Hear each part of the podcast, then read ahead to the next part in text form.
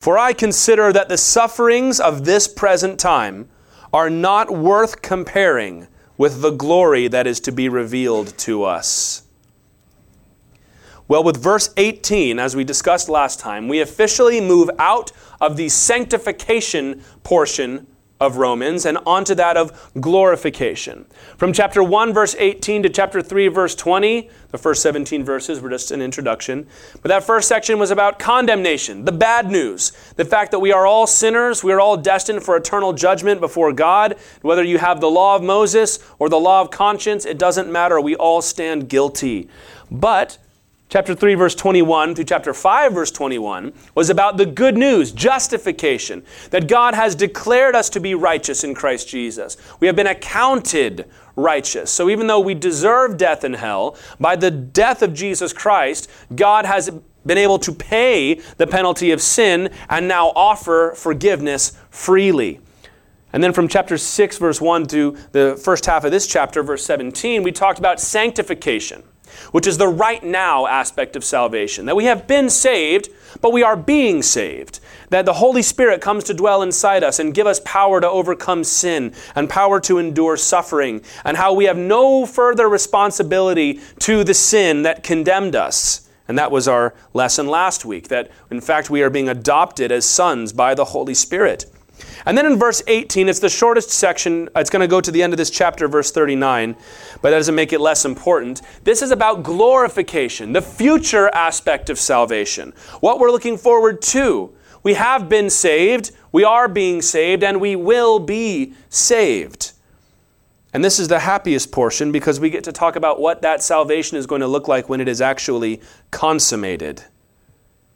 And the last thing we saw him say was that that wonderful adoption as sons that we discussed, that we call God Abba Father, is contingent. It says, we are heirs with Christ, provided, as in if, we suffer with him, in order that we may also be glorified with him. And that's where we get that word for. And he's talking about suffering here because he just said that to be an heir of God and an heir of Christ implies suffering with Christ. And I would say suffering with Christ is a fair summary and single sentence description of the Christian life. Suffering with Christ. That to be saved is to identify with Jesus from start to finish. We identify with his death. We identify with his resurrection. In fact, we are looking forward to the day when we will actually die in Christ and then when we will actually be raised in Christ. That just as He is going to return, we are going to return. That just as He is the Son of God, we are the sons and daughters of God. That the life of Christ becomes ours. But if that is the case, then the suffering of Jesus Christ on the cross is also ours. Suffering with Christ is an appropriate description of the Christian life. And the New Testament does not hide this fact. 2 Timothy chapter 3 verse 12 says, Indeed, all who desire to live a godly life in Christ Jesus will be persecuted. How's that for a biblical promise? All who desire to live a godly life in Christ Jesus will be persecuted. You remember Jesus said to the disciples, It is enough for a servant to be like his master. And if they've called me Beelzebul, the son of the devil, what are they going to say about you? If they've taken me and nailed me to a cross, what are they going to do to you? In fact, he told us to rejoice because he said that's what they always do to the true prophets suffering with Christ. But when we hear that, when we hear of the need, and it is a need, look at that in verse 17 again provided we suffer with him. You want to be an heir with God? Then you better suffer with Christ. But when you hear that, we begin to grow melancholy, shall we say. Oh man, I signed up for this religion that promises me that I'm going to suffer. We can even start to panic. Start to think, well, what's going to happen to me? Well, what am I going to go through? What am I going to have to endure for Jesus Christ?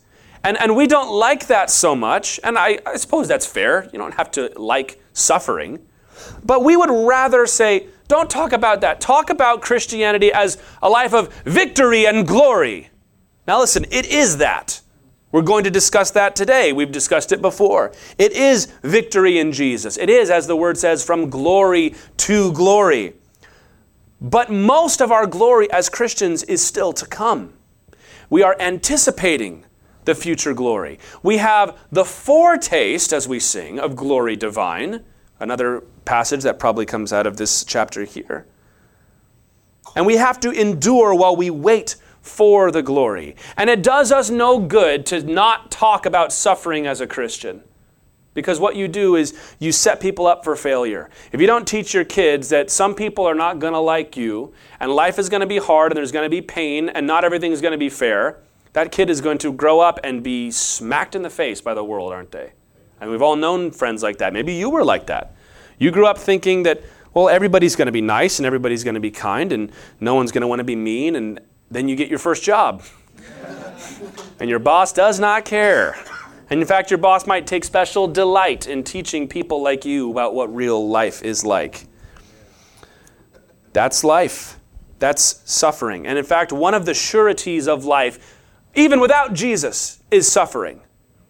That's an important thing to remember because the devil will try to trick you into thinking you're only suffering because of Jesus. And if you didn't have Jesus, all this suffering stuff would stop. That's not true. But there is a promised increase and a special kind of suffering that cannot be avoided if you're going to have faith in Jesus. And you've got to come to terms with that. But knowing that that is true, he says that the sufferings of this present time are not worth comparing with the glory that is to be revealed to us or in us. As a rule, we give our sufferings way too much power in our lives. They have way too much authority. They take up way too much headspace and heart space. And we use them to describe and define ourselves too much. It's not good. Whether it's physical pain or emotional distress, whether that's a hope that you had that was deferred, you always thought one day that apprenticeship was going to work out and you'd be partner now, or you thought that that scholarship was going to come through and then it didn't. Whether that's blessings that you've lost. One day I was on top of the world making this much money, and now we're barely scraping by in this tiny little house. From the mightiest storm that really rocks your life to even the mildest little inconveniences. We allow ourselves to be defined by our suffering. That the most important events that happen to us are the painful things. Life is boring apart from that. If you cannot talk about yourself or about your life without bringing up all the hard, terrible things that have happened to you, if a conversation is moving along and everything is positive and happy, and you just feel the urge to drag it back towards all the terrible things that have gone on, that's a problem. Because we can view suffering as an excuse to complain. To complain. The Bible tells us to do everything without complaining. Ah, I've got to complain. I've got to, I've got to vent. I've got to get it off my chest, man. You know what the Bible says? A fool gives full vent to his spirit, but a wise man holds it back. Or to blaspheme, even, to blame God. And here's, here's a real, here's a, a mature Christian thing you need to learn. Number one, well, I think when you first become a Christian, you learn not to, not to get blasphemous and to get in God's face, right? You need to be respectful. As you get a little more mature in Christ, you read the Psalms and you see that the psalmists were not afraid to be open and free and honest with their feelings with the Lord, right? And that God can handle that. But there's a third lesson that comes in that teaches you again, but God is God and you are not. There is a way to be honest and open before the Lord and to express what's in your heart without getting into that realm of being blasphemous and saying, How dare you, God? Putting your face in the finger of God and saying, How could you let this happen? And thinking that the Psalms somehow give you permission to do that. The Psalm 22 begins, My God, my God, why have you forsaken me? But it ends with trusting in the Lord. There's a difference between defying God and saying, I won't give you praise and respect and honor until you fix this, and saying, I'll give you respect and honor whether or not you fix this, but I would like to know what's going on. It causes us to neglect our worship. There are some folks, the first bad thing that happens to them, you will not see them in church until it's over. And you wonder, what are you doing on a Sunday morning that's going to help this situation?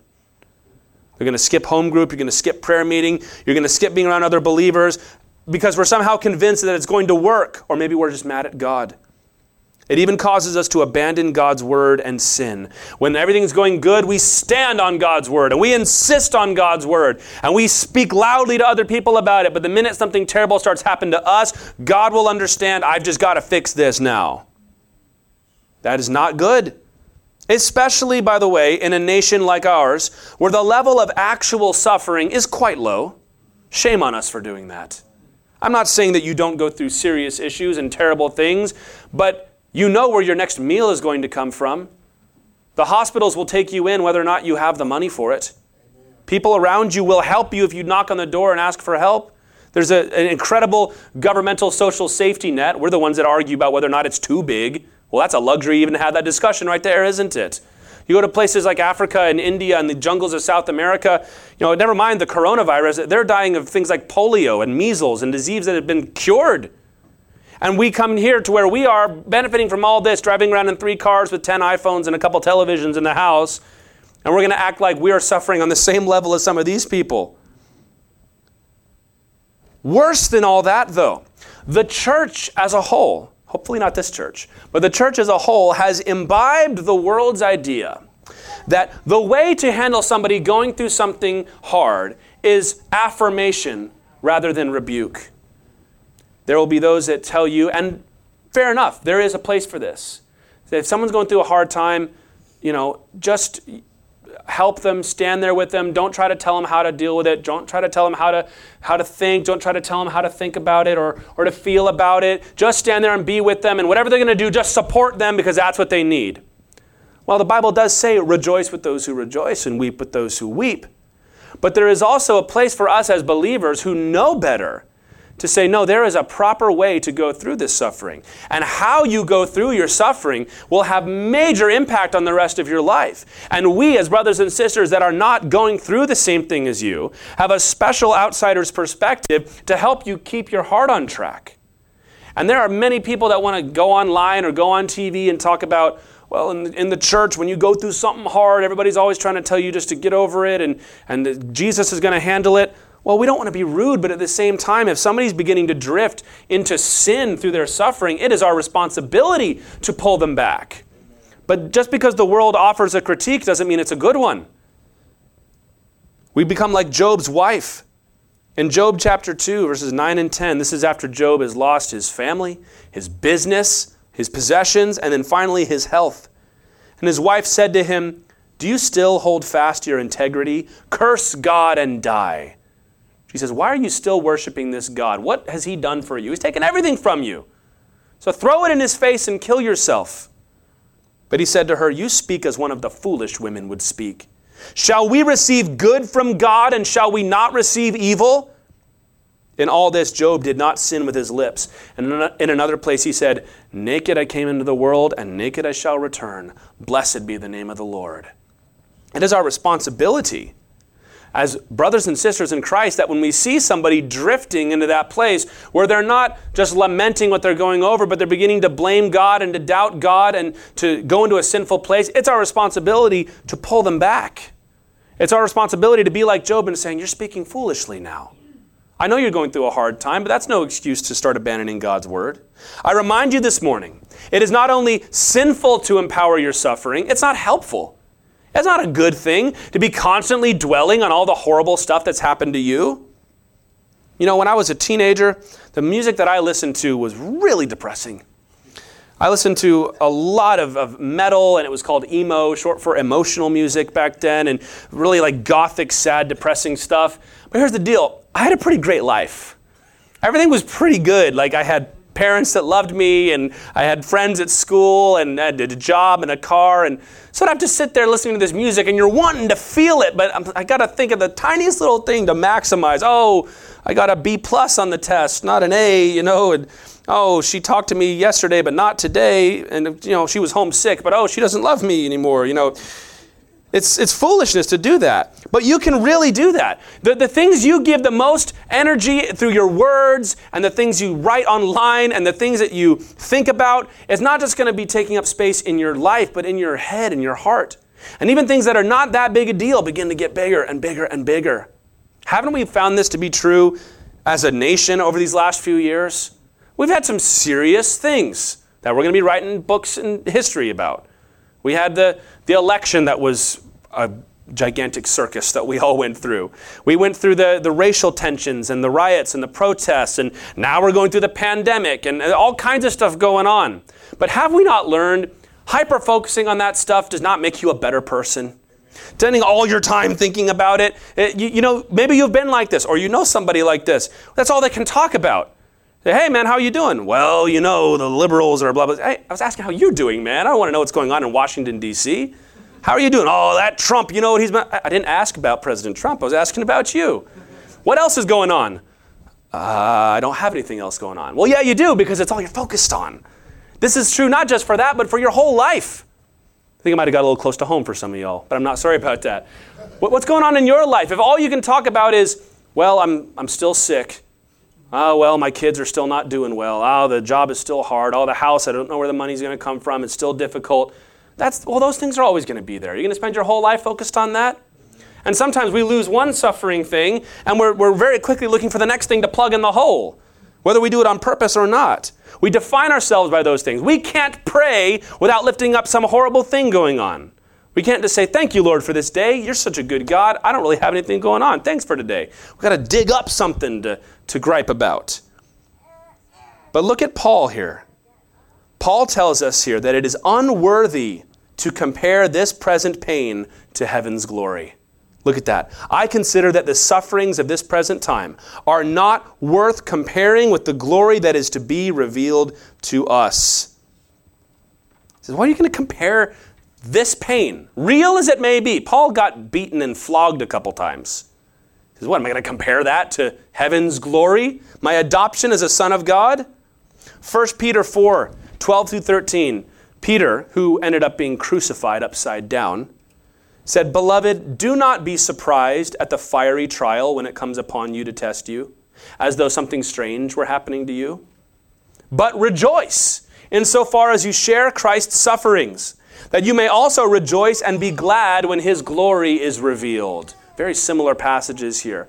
But Peter's telling us don't think that suffering, especially suffering as a Christian, is abnormal. It's not.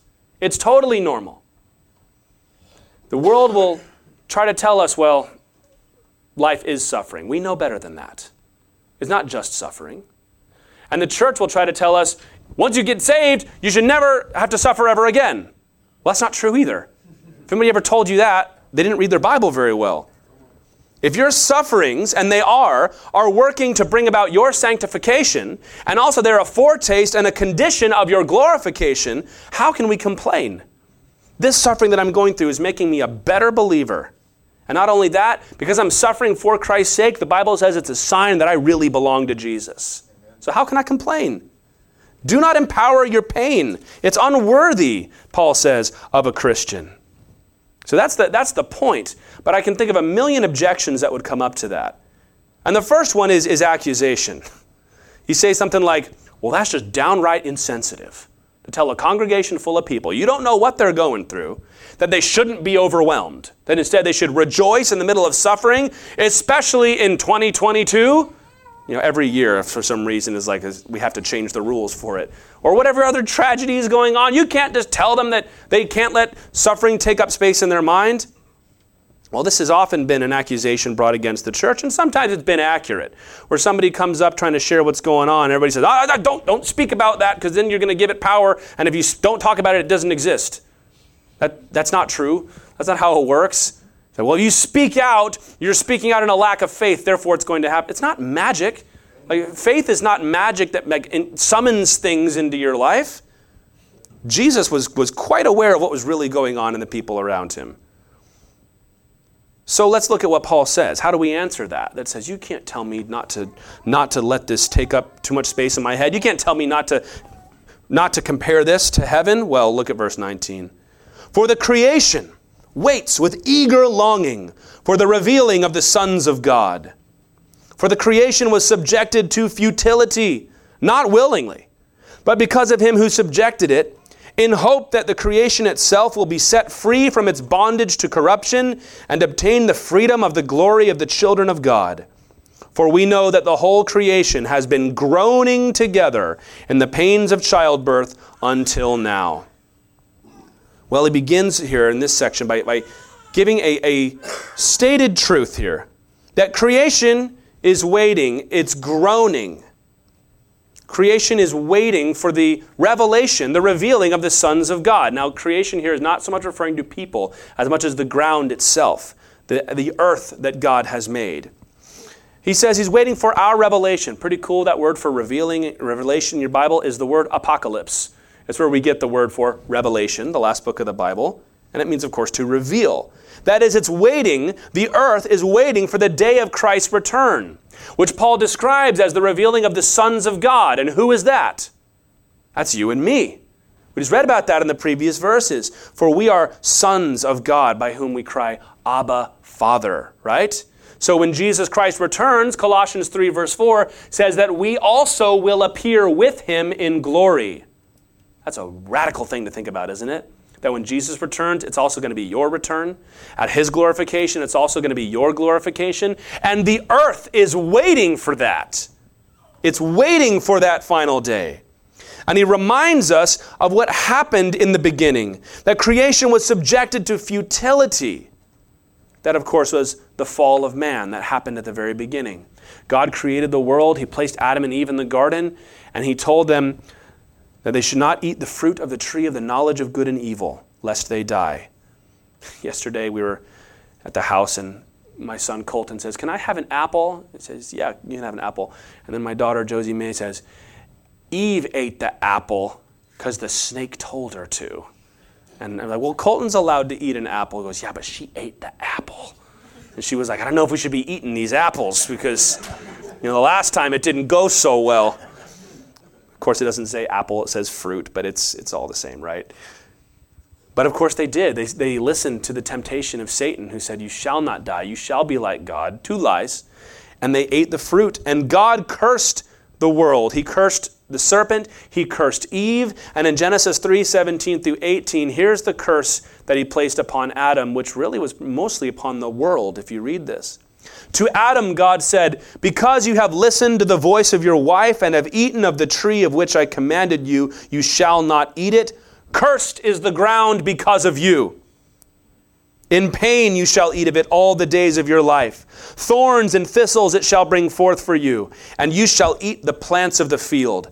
By the sweat of your face you shall eat bread, till you return to the ground. For out of it you were taken. For you are dust, and to dust you shall return. In the beginning, the earth was under the domain of Adam. He was the one that God had placed to have dominion over the world. That was part of the image of God that Adam shared, is that he had dominion over God's world. But he forfeited that rule when he sinned. He forfeited that over to the devil, who is repeatedly in Scripture called the prince of the power of the air, the God of this age, the spirit that is at work in the sons of iniquity. When Satan was tempting Jesus, he said, I'll give to you all the kingdoms of this world, for they are mine to give. Jesus didn't dispute that fact, did he? Because it had been handed over, over to the one that had tempted and lied. And God cursed Adam, but look, do you see that he mostly cursed the ground? Up till now, the world was a paradise. It was untamed, but you, you see that the curse was the ground will produce thorns and thistles. It'll be hard for you to grow your food.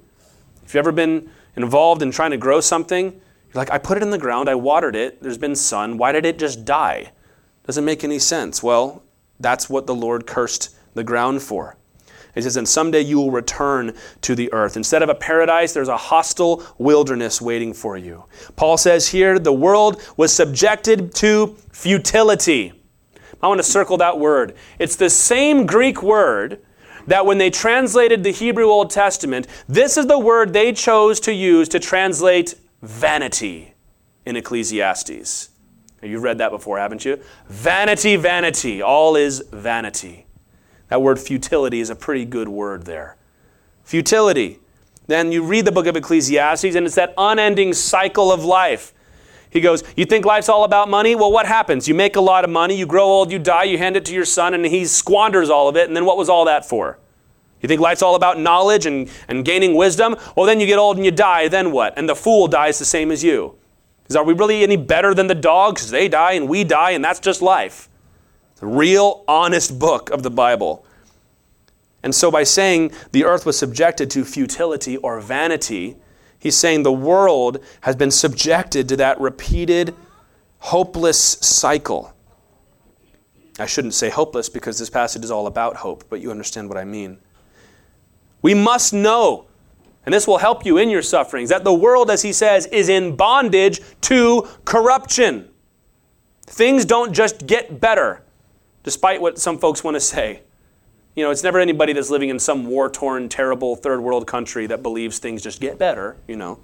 It's always folks that are incredibly wealthy and incredibly privileged that say, I think life is just good, you know, everything just gets better all the time. Not really. The world is in bondage to corruption. You put milk out on the, on the counter for a few days, it doesn't become like super milk. It gets nasty, it gets gross. Things corrupt, not just people, but the earth itself. And the world will try to throw this in the face of God and saying, What kind of God would create a world like this? Listen, folks, God didn't create it like this. That's the whole point. I, it baffles me when, when even apologists and pastors sometimes try to engage the discussion on that level. Why does God let things happen this way? Well, God is wise. No, no, no, no. The world is cursed. Well, if I say that, they'll laugh at me. Well, they're wrong. The world is cursed. It's not the way God made it. Therefore, by the way, and this is only a little sub point, any scientific attempts to discover what the past was like from looking at the present is necessarily flawed because the world was corrupted. It's not always been this way. So for us to look at the way things are now and extrapolate it backwards, if you are a Christian, doesn't work. So it doesn't matter what the formula spits out, it's not what the Bible teaches us. The earth, it says, is groaning. It began when Cain killed Abel. Genesis 4, verse 10, God said to Cain, The blood of your brother cries out to me from the ground, for the earth was made to drink the blood of man for the first time. Never God's intention. And it continues to this day through things that had just happened, as we say, naturally, and through what men have done. The world groans through things like ice ages and floods, it groans through pollution and through dust bowls and cancer and things like abortion and war. The world is groaning. Hurricanes and tornadoes, nuclear bombs. The world is groaning because it's not the way God intended it. And I might add to this, by the way, we still have a biblical mandate to take care of the earth that God has given to us. And however you may agree or disagree with somebody's politics regarding the matter, do not let that take away from the fact that God didn't intend his world to be gunked up and ruined by his people. Think about that on your own time. But what we learn from this is that everything is broken. Suffering is inescapable while we are alive. And there's no sense in denying the fact that suffering is real. We can get all, all happy in here and talk about we're never going to suffer again and it's all going to be okay and God's going to deliver us. God does deliver us, but sometimes God calms the storm and sometimes God helps you survive the shipwreck. Suffering is real, and that matters. We gain no points for Jesus by denying that. And I do not minimize your pain or anybody else's in here. Whether that's your physical pain, your financial struggles, the relationships that you've gone through, I don't minimize any of that. There is, in fact, wisdom, the Bible teaches us, in toning down our celebrations a little bit. Ecclesiastes 7, verse 2 says it is better to go to the house of mourning than to house of feasting, because you'll take it to heart. Sometimes it's good to remember that life isn't all sunshine and rainbows, and in fact, it's very hard for a lot of people. Psalm 90, verse 10 says, The years of our life are 70, or even by reason of strength, 80. Yet their span is but toil and trouble. They are soon gone, and we fly away. Short and hard, that's life, according to Psalm 90, verse 10. But hear this now it is not God who has inflicted that upon us because he's just capricious and wanted to see how we'd handle a hard world. It was the failed stewardship of man, both in the Garden of Eden and down to today. It's not like we say, well, if I got a chance to start over, I'd do better. No, we wouldn't. Because your garden, whatever it is, your family, your state, your job, your nation, your kingdom, they all fall. Because no one is a good steward. We learned that in the first part of Romans chapter 1, 2, and 3. It is the evil work of Satan and the wicked work of sin that has done this. So, while Paul tells us that the sufferings of this life are not worth comparing to the glory that's to be revealed, we must also remember that that suffering is real. It is part of what the Bible teaches, and there's nothing to be gained by minimizing the pain somebody's going through. However, I kind of skipped over another aspect of those verses we just read, which is the nature, the kind of groaning that we're going through. Picking up at verse 23 Not only the creation, but we ourselves, who have the first fruits of the Spirit, groan inwardly as we wait eagerly for adoption as sons, the redemption of our bodies. For in this hope we were saved. Now, hope that is seen is not hope, for who hopes for what he sees? But if we hope for what we do not see, we wait for it with patience. Now, Paul affirms that we also groan and y'all have probably done some groaning over the last couple years. All the greatest artists and the greatest philosophers, they're groaning. So, why do things have to be this way? But look now to the character of that groaning, which we already saw in these previous verses, but now Paul gives it again, that he compares that groaning to that of childbirth. That kind of groaning, suffering with a purpose suffering with a goal at the end of it. He's used words here like eager, groaning eagerly. he used words like hope and freedom and redemption. These describe why and how that we groan. We're groaning because we are so ready for the coming glory that we just can't get used to the pain of life. I know life is pain, but I know what is coming, which is why I just can't get used to this. That's like the pain of childbirth. It's painful, it's awful, but at the end, a baby is born. And the joy that comes in that moment overshadows all the pain that came before that. Now, gentlemen, you know it doesn't do any good to minimize your wife's pain when she's going through it. You tell, hey, we're going to have our baby. She knows that. But she might yell at you if you say that in the moment. But at the same time, in between the pains, every mother is deliriously happy about the coming baby. And some of them will even go back for seconds and thirds. The worst pain that people can experience. And women do it over and over again on purpose. That's how Paul chooses to describe the groaning and the suffering that we go through in this life. He says he's groaning. Let me just read some of these phrases again. In hope that creation will be set free from the bondage to corruption and obtain the freedom of the glory of the children of God. We're groaning as we wait for the adoption of sons, the redemption of our bodies. In this hope, we were saved. Because there is going to come a day when all this suffering will end, and Jesus Christ is going to return to rule and reign upon this world for a thousand years. Turn with me to Ezekiel chapter 47. This is a great little passage that describes the healing of the broken world that I just discussed. I could have picked any number of passages about the millennial kingdom when Jesus will rule and reign on the earth. Revelation chapter 20 is an amazing one. But I like this one. It's, it's so beautiful to, to read, and I wanted to make sure we got a chance to see it. Ezekiel has just been revealed the, the second coming of the Lord when he establishes his rule and reign, the new temple. And he brought me back to the door of the temple. And behold, water was issuing from below the threshold of the temple toward the east, for the temple faced east. The water was flowing down from below the south end of the threshold of the temple, south of the altar. Then he brought me out by way of the north gate and led me around on the outside to the outer gate that faces toward the east.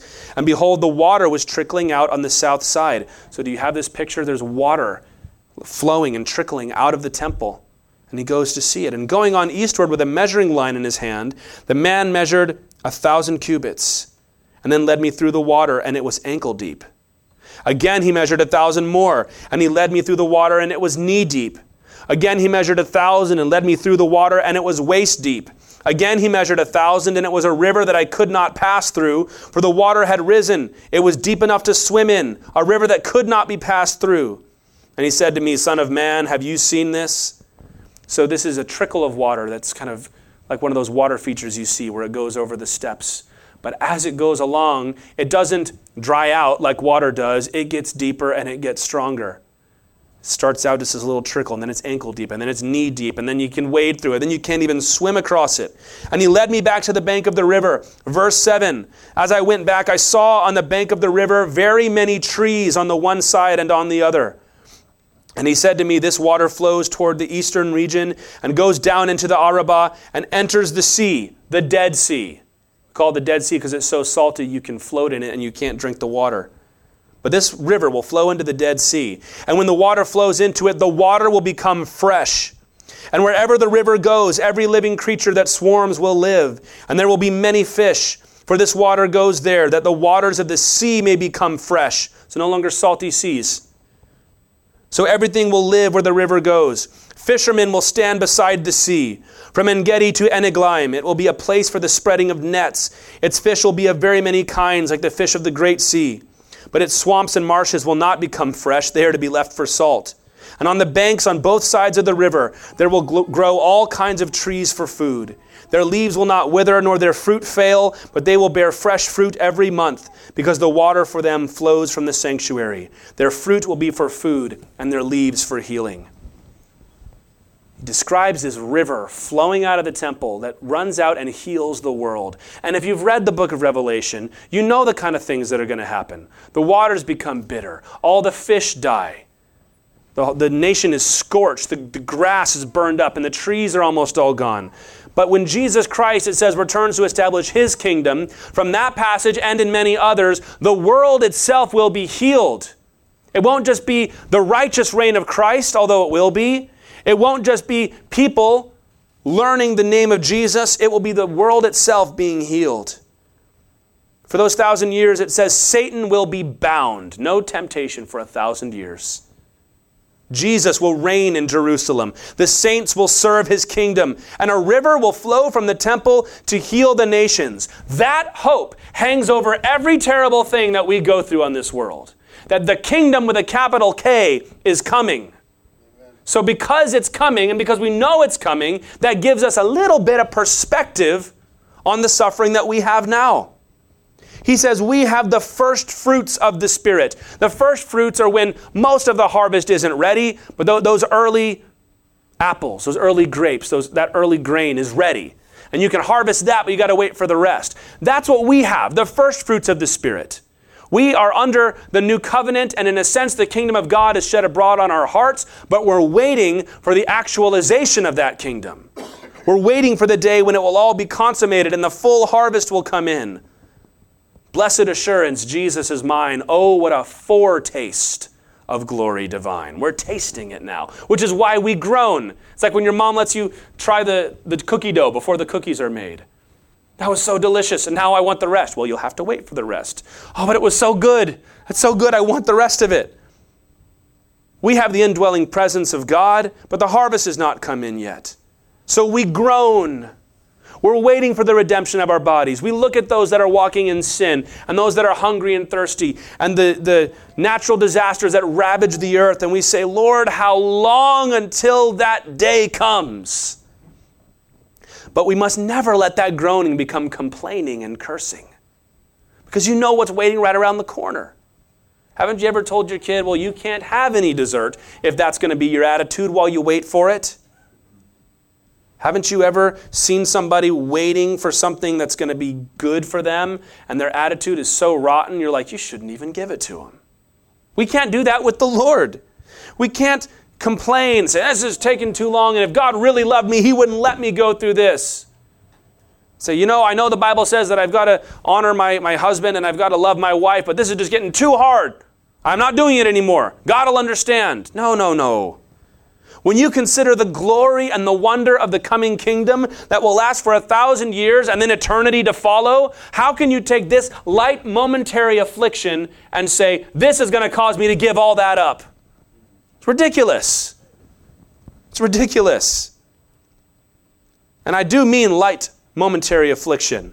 2 Corinthians chapter 4 verses 16 through 18 says, "We do not lose heart." We go through persecution, but we don't lose heart. We go through pandemics, but we don't lose heart. We lose jobs, we don't lose heart. Relationships fall apart. We get sick, loved ones die, but we do not lose heart. Though our outer self is wasting away, our inner self is being renewed day by day. For this light, momentary affliction is preparing us for an eternal weight of glory beyond all comparison, as we look not to the things that are seen, but to the things that are unseen. For the things that are seen are transient, but the things that are unseen are eternal. Your life is so short. Don't y'all feel like you just graduated high school? Like, where'd all these that, kid was a baby last time I talked to him, and now, now there's a the flower girl that was in our wedding who's turned 16. I'm like, how did that happen? When did that happen? Where was I? Does time work differently where they live? Is it like Narnia? Because it's only been about five minutes. Life is so short. So, because life is so short, to let that dictate your eternal attitude is foolishness. I'm going to let this one second determine how I'm going to spend the next million years. It was hard. Yeah, but it was short.